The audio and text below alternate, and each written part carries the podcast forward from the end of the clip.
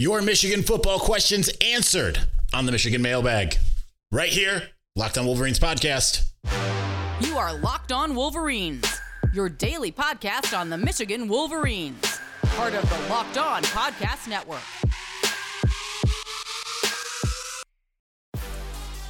Happy, I was going to say Thursday. It's not actually Thursday. It's supposed to be Thursday. It's Monday. Happy Monday. Locked On Wolverines podcast, part of the Locked On Podcast Network, where it's your team every day, sometimes no days, sometimes all days, twice a day.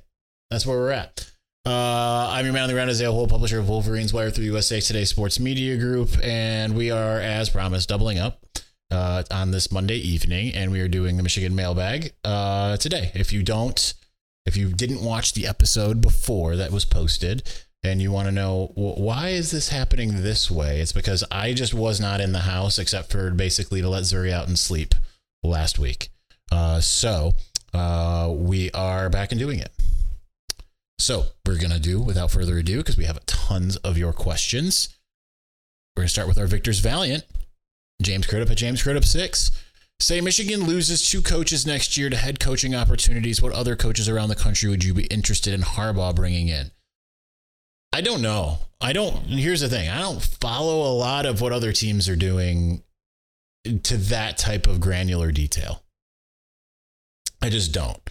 Um, I'm sure it would be someone like what we've seen him do because it, he could also get someone from the NFL, right? It's not just college. Now, the NFL guys haven't always worked out, right? Matt Weiss wasn't like this ace recruiter, you know? But Jesse Minter, who has done college, and Mike Macdonald were, are good enough at what they've done that, that, you know, that's been fine. I think it also depends on what the positions are. Um, and who ends up being all the analysts because I don't think we have full clarity of who all the analysts are going to be at this juncture.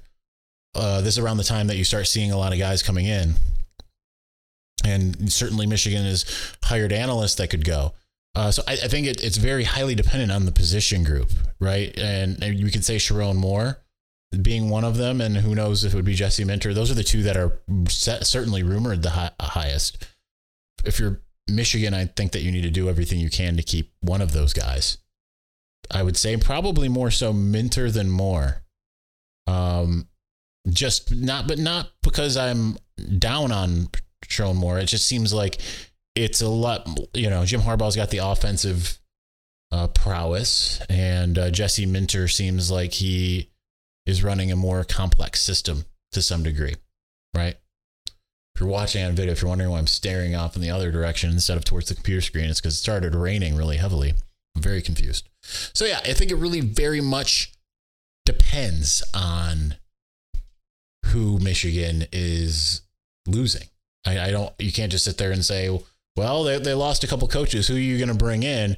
Well, they should go and get this guy. Well, they might not lose that guy, right? And I just don't really have. I don't follow uh, other teams' coaching staffs to that granular of a detail generally. So that would be my answer, unfortunately. Josh Barr, Jadiki, MSU rivalry has gotten toxic recently. Do you cool it off? Do you think the Big Ten should make Minnesota replace them as a protected rivalry game? Uh, the Little Brown Jug is the oldest tr- trophy in the sport. I mean, yeah. Regardless if it's Minnesota or not, I, I, it's you would understand more. I think if if you were even in my shoes, I feel like even us in the media have a feeling of dread as we approach that game every year now because it's not fun to cover. It, used to be like, oh, it's a rivalry. All right, let's get this going. Right? Ohio State isn't necessarily fun always, but at least at least it, the, you know it's a much more big anticipation whereas with MSU I feel like that week I'm waiting for the other shoe to drop one over one or the other. Michigan won that game this year, right? And I did not walk away with that feeling. Walked away, you know, there was no not even during the game th- did I have this like feeling of like, man, I'm going to get home. I'm going to do a post game podcast and people are going to be excited. It just has this bit like, like almost like demonic over undertones to it, right? like something off about that game. So, yes, I think that it would be awesome if it was no longer on the schedule for a while until cooler heads can prevail. If it's Minnesota that replaces them, cool. If it's someone else, whatever. I would like to see a full turnover of at least these players before they play again.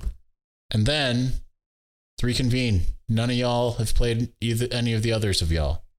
That's what I think should happen personally. It's not going to happen though. My brother in metal, Michael Wolf at MWolf21. Do you think foresee any uh, special offensive package for Alex Orji? I think it's. I, I would imagine so. I mean, dude is built like a linebacker. Um, I don't have anything more than that, but we'll see. What would your dream metal show lineup be, assuming two uh, openers and a headliner, or one opener and a co-headline show? It's not going to be anything that's popular with anyone here, but it would probably be something like, all right, my headliner would be Northlane, which is probably a band that I've only I've heard of. Um, my opener one of the openers would probably be Tesseract, which is another band that probably only I have heard of.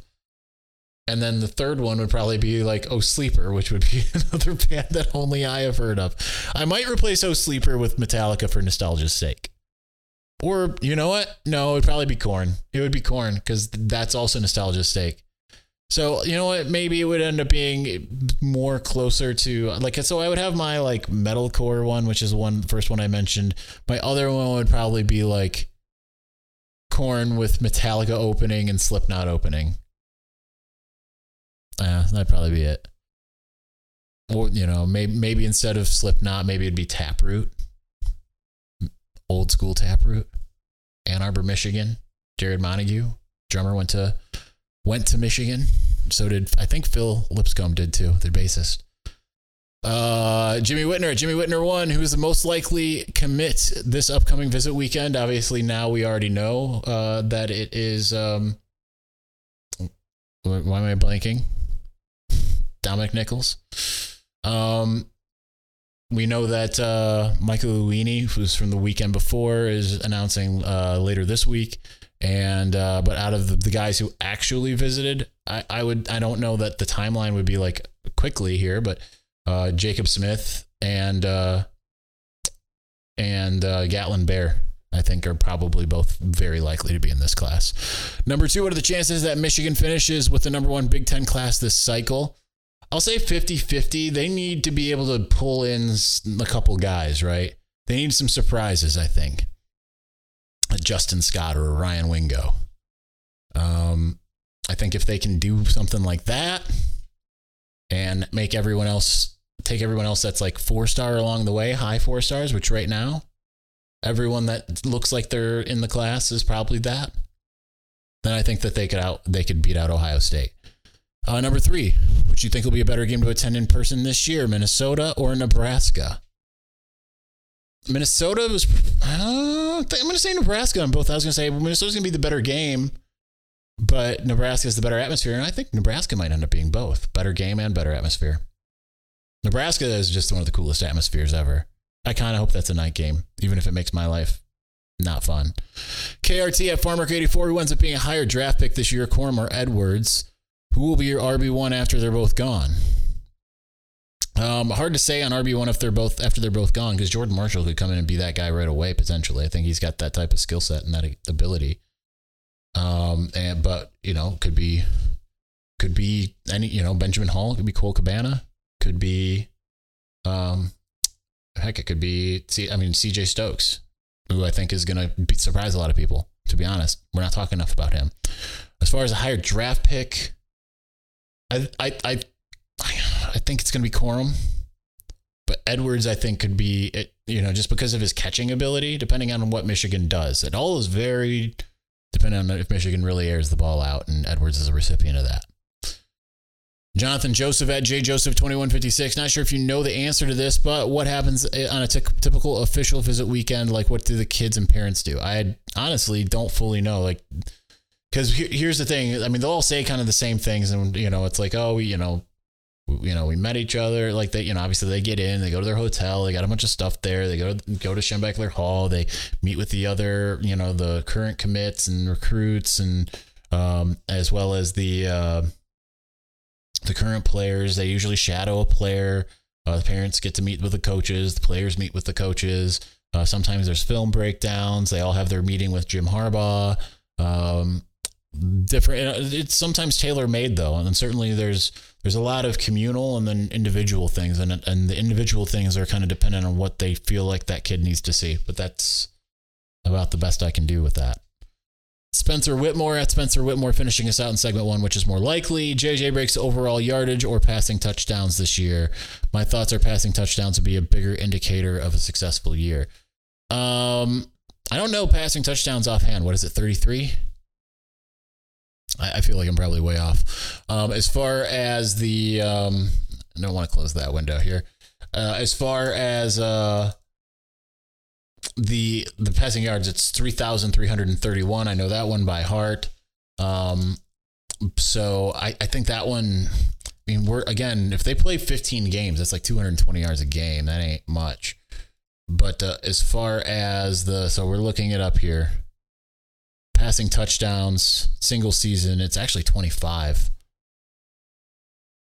I still think it's going to be the passing yards because the, the problem with Michigan is, they don't always finish with a long pass play. And if they don't, they're not going to throw it again. They're going to run it. So I'm I'm going to stay with the. Uh, I think it would be easy, right? Shea Patterson was just a couple behind, 23, fourth behind uh, Elvis Grbac, Chad Henne, John Navarre. Uh, tied with Chad Henne with uh, for one another Henne re- uh, season. So right there. It's, I just don't think Michigan. I think Michigan again. That's what the the issue is. A lot of those touchdowns are going to come on the ground. All right, we're going to continue on here in just one moment. Before we do, if you want to get into the comfort kingdom, then I've got just the thing for you. Bird Dogs is revolutionizing comfort when it comes to your pants and shorts. Whether you're looking for something dressy for the gym, going out to the lake this summer, or anything in between, Bird Dogs has you covered. You will look and feel better wearing Bird Dogs, and they allow you the versatility of going from the beach or the golf course right to dinner, right to your next meeting, whichever you want to do. Take my guy, Bert Kreischer, the machine. He wakes up at his lake house, goes for a swim, smokes a cigar, grills, chills with his family, all in his summer shorts, and you know he's not wearing a shirt. It's just those shorts. He's only wearing bird dogs. So go to birddogs.com slash locked on college. That's birddogs.com slash locked on college, and they'll throw in a free Yeti style tumbler with your order.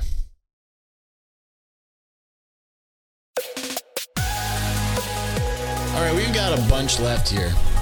We are moving on. I think the last time I said Victor's Valiant, it was Leaders and Best the last time. Victor's Valiant for this. This is sometimes the speaking thing, not great for me.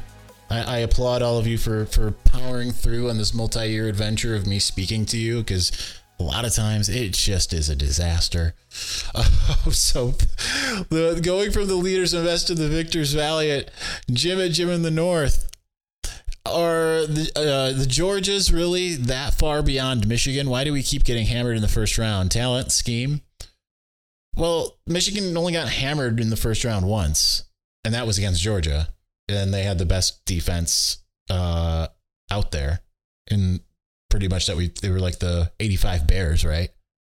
Um, Michigan didn't really get hammered last year. I mean, yeah, first half they it didn't look good, but that was in you know between all of it, it was a mixture of mistakes and hubris, and unforced errors and bad calls. I'm not trying to take away from TCU with the bad calls part, but I mean, that was a touchdown that got called back, and then Michigan fumbled the ball. There's the mistakes. Two pick sixes. Take just take away one of the pick sixes, Michigan wins the game. If you're just looking solely at the score, not in the ebb and flow of the game. But they only got hammered really by Georgia. Pick sixes made a difference. The hubris made a difference. A lot of that stuff this last year. Um, no shame in losing to the national champion like Michigan did two years ago. And there's a little shame by, you know, losing to a team that got hammered by the national champion. So I don't think Michigan's necessarily that far behind. Uh, we'll find out if Michigan does what it's supposed to do, because I just think that now Michigan has talent, scheme, experience, all those things you need. Anton Sesmita Mangala at Sesmita Mangala. Imagine this each Power Five conference gets a group of five pair. You then relegate or promote one or two teams at the end of the season in college football only. Let's ignore any actual logistics of doing this for the sake of the thought experiment. Which conference would you pair with? The Big Ten.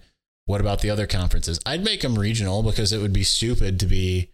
I like the idea, by the way.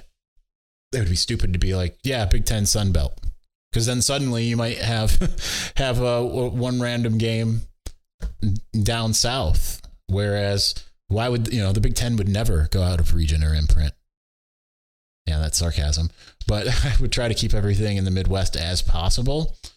Um, so I would make that with you know a couple of the MAC, right? That you know that would be the the obvious one. Um, and certain or I mean the the American could work too. The thing is, the American's kind of all over the place.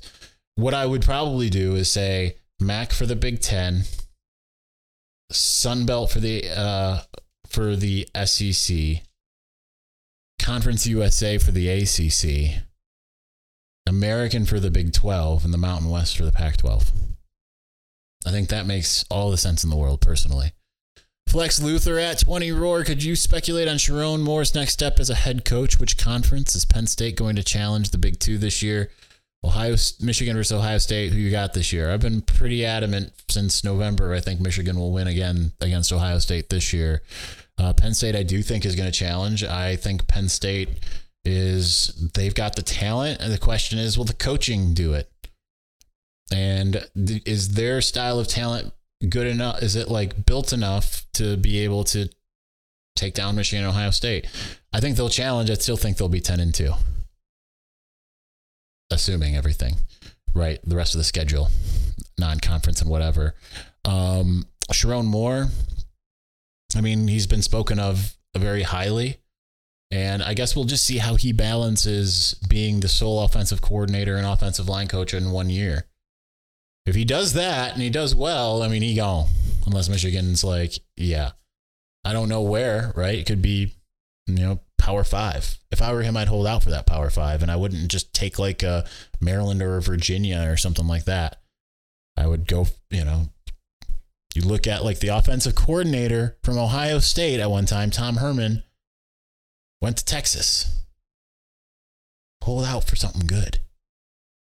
James Kovalevsky at coach underscore Kovo. Do you think the transfer portal and NIL initiatives like One More Year Fund make traditional high school recruiting rankings less indicative of success? Uh, I can. I mean, that the the one more year thing, because certainly you'd rather have a Michael Barrett in his sixth year. You're not always going to have six year guys, but you know, rather have Michael Barrett in his sixth year than some, you know, random linebacker that you that you know is a middling four star because that guy's going to pay dividends right now. Uh, anyone doing a composite of high school recruiting rankings, transfer ratings, and draft worthy returners to get an overall offseason ranking? I don't really know what you mean by that. I mean, 24 7 sports, as far as I know, like, are you talking about altogether? They do have a talent ranking, it just isn't out yet. Um, I'm not talking about the recruiting, I'm talking, talking about the overall on team talent ranking. Uh, all right, Clark at Blue for Life eight. Would you like to see Michigan use Orji in a goal line package like early Tebow, or would you prefer to just keep JJ in the game? So this is more, less than what do I think they'll do, and what do I, you know, what might they do, or what should I prefer they do?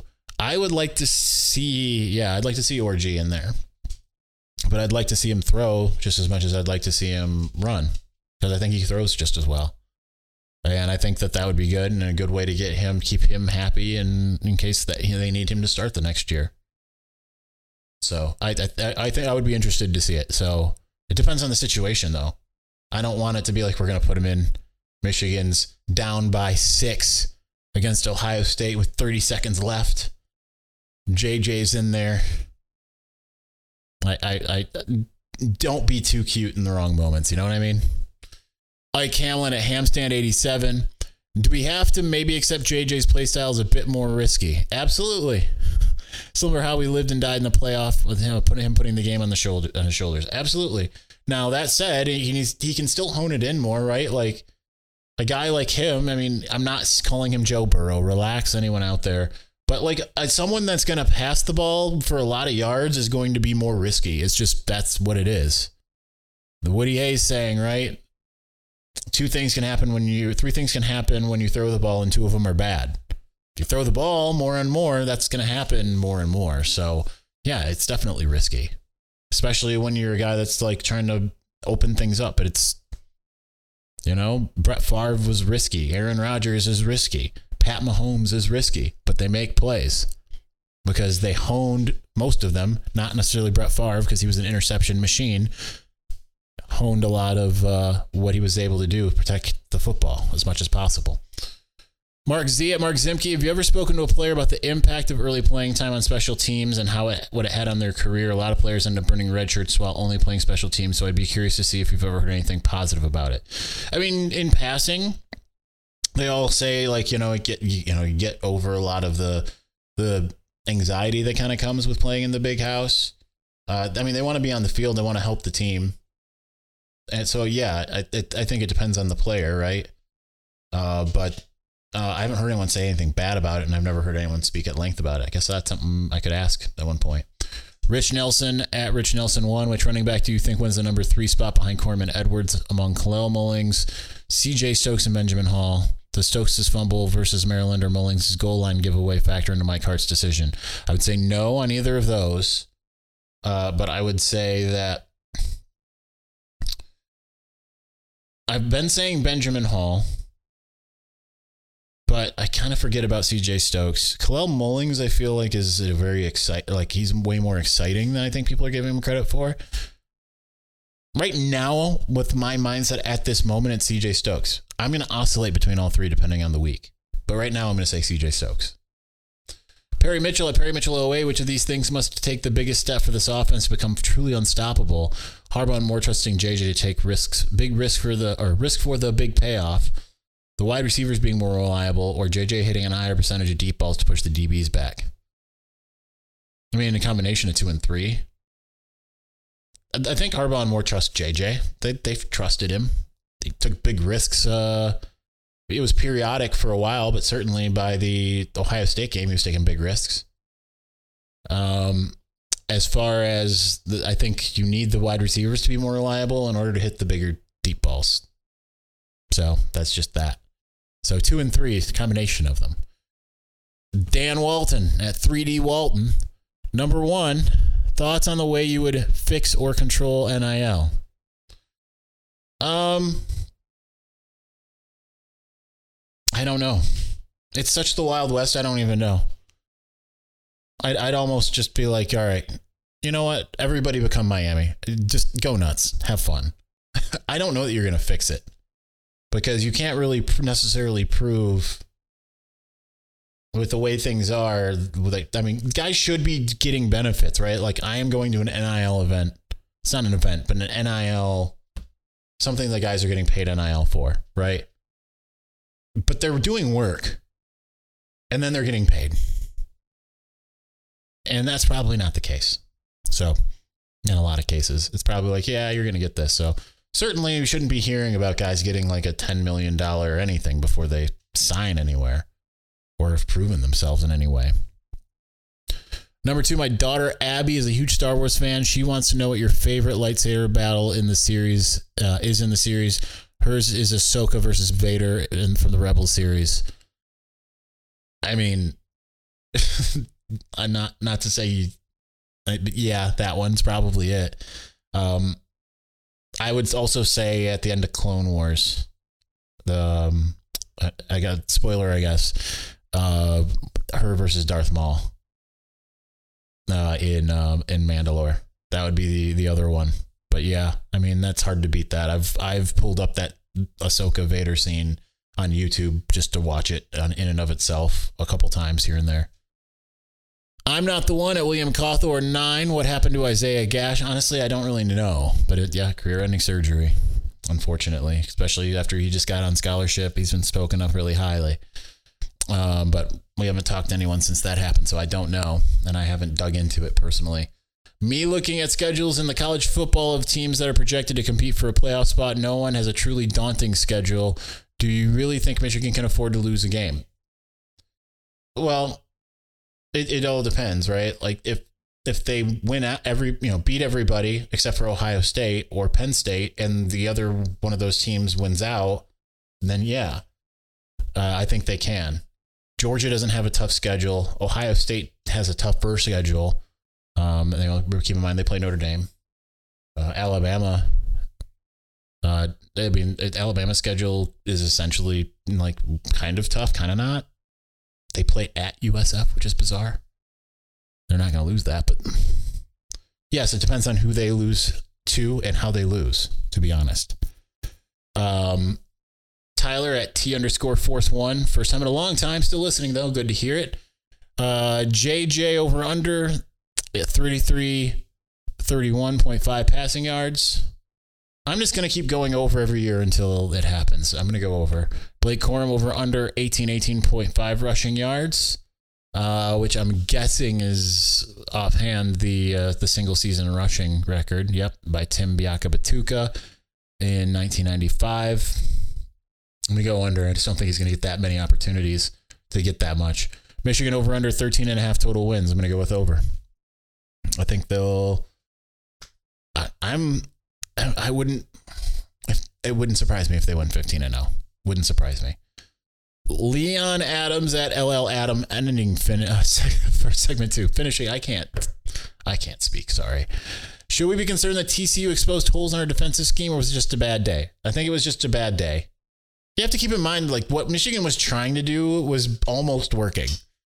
Send everything at Max Duggan, force him into pressure, and try to put him behind the sticks. The problem was a lot of times they did that. He would be halfway down and would make a play. It was just an amazing day for him, unfortunately. Some quarterbacks are going to do that. Michigan was also behind the eight ball a lot of times, and guys were missing plays that they don't normally miss. So I think it was just a bad day but they'll learn from it. So it's fine. All right, we're going to continue on. We've got plenty more, but we're going to try to rush through them. We don't want this to go too long. So we'll do that here in a moment.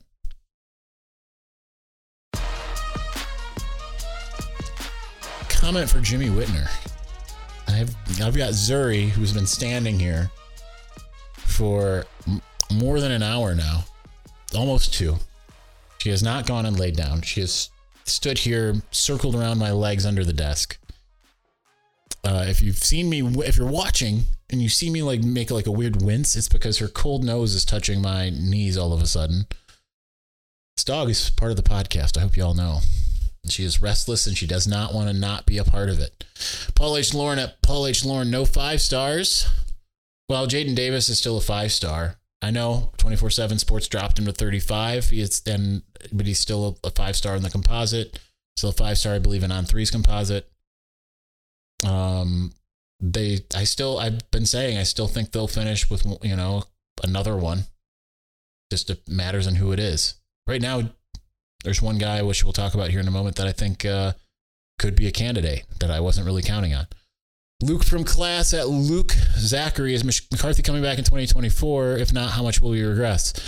Um, well, I'm guessing you don't watch or listen to the show very often because I say like every other episode that I don't know, but I feel like he's the type of guy that would come back in 2024.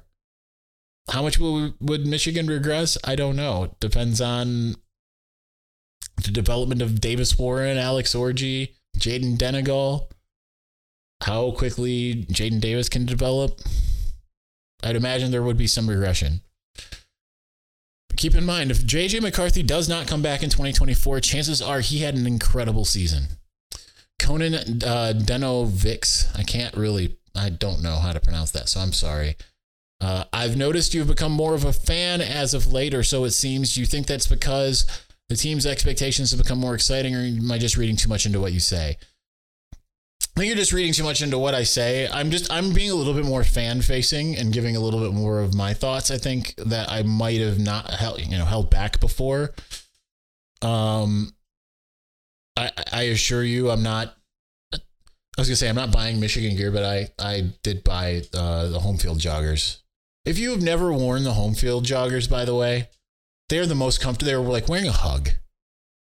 So I implore you, get some. Um, but yeah, no, I'm not. I'm not really more of a fan. Um, or anything like that. I'm still, unfortunately, just kind of slightly detached. Um, and I don't really obsess over Michigan football at all the way I used to. So that's hard to, to to really think of myself as a fan. I mean, I want Michigan to win. Makes life better for all of us. You listening, me talking. Uh, I but I'm not like out there like rooting for it either, per se. So I think it's partially that Michigan's just doing better as well. Side note, huge fan of the work you put in for us fans. Thanks, man. Well, I appreciate it, Conan. I really do. And I'm sorry for butchering your name. Silver Vampy at Silver Vampy back in 2019. It seems like the, uh, to be the last scrum style interview of players during game week. I miss those. Do you? Where players were surrounded by you and others asking them questions. 100%. We got so much better stuff. They say it's coming back. We find we finally like kind of all got the the gall to be like, hey, can we do that again? And they're like, yeah, yeah, we want to do that again. So I think it's coming back this year. But yes, so we got better stuff. We got more stuff. A lot easier to cover the team. You could get one on ones a lot easier. You could go off on tangents that you can't really do at the podium. They're not giving canned responses as much. So, uh, hopefully, I miss it so much. Coverage is covering the team is so much better when you get to have that, especially when it's not a scrum of just one guy in all of the media. If they can get us a couple guys at once, we can choose who we go to. Yeah, you might miss out on something and you might have FOMO, but uh, it, it just makes it way better for us, for the fans, everybody. Uh, Luke Baird at Luke Baird 2016. It feels unfair to say this so early, but I feel as Michigan's O line this year may actually be an improvement to last year. Thoughts, Isaiah? I, I do think it could be because it's, I mean, you've got two guys three guys that essentially could have improved uh, in uh, Zak, T- uh, Trevor, and uh, Karsen. I mean, and Trente. I mean, I, I don't want to not include Trente either. Uh, a bunch of guys that certainly could have improved year over year. Uh, I think Ladarius Henderson could be a big step up. You've got other guys who should be even better than, than they were if they needed. Giovanni El Hadi. And then you've got, um, and then you've got guys like Myles Hinton and Drake Nugent. Nugent, I mean, you heard Max Chadwick say it on this program from PFF. He's, he thinks he's the best center in the country. So yeah, I do think it could be better. I think they could just be, they, they could be the same version of offensive line that, uh, that like Georgia's defensive line was in 2021, honestly. Walter Wise at Walter Wise. Where will they put the Natty Trophy? in Schembechler Hall. Probably at a place where all the recruits can see it. DB 5K09, what percent chances out of 100 would you say that any of our committed O line uh, O linemen decommit? Um, I don't know. I'm not going to speculate on that. I don't. I think they're probably all in, to be honest, and that's fine. William Castleman at WGC 3417. I know it's unlikely, but what would need to happen to one, Michigan taking three running backs in reference to Taylor Tatum? Tatum's not coming, number one. Number two, for to get both Aaron Scott and Bryce West, keep in mind, he also had mentioned, uh, that I, I should mention this was, you know, asked before the weekend that was. Um, but uh, obviously, they they probably aren't getting Bryce West and Aaron Scott, right? Bryce West is already committed to uh, to Ohio State. Say they do get Aaron Scott. Say that Will Campbell and whoever's opposite him just lock down the field. Looks so good. Steve Clinkscale stays. Jim Harbaugh, they signed contracts. Ohio State's defensive backs just get thrown around yeah, I could see there's a, poten- a potential to coerce Bryce West back in the fold. Depends on who they get in the meantime, though.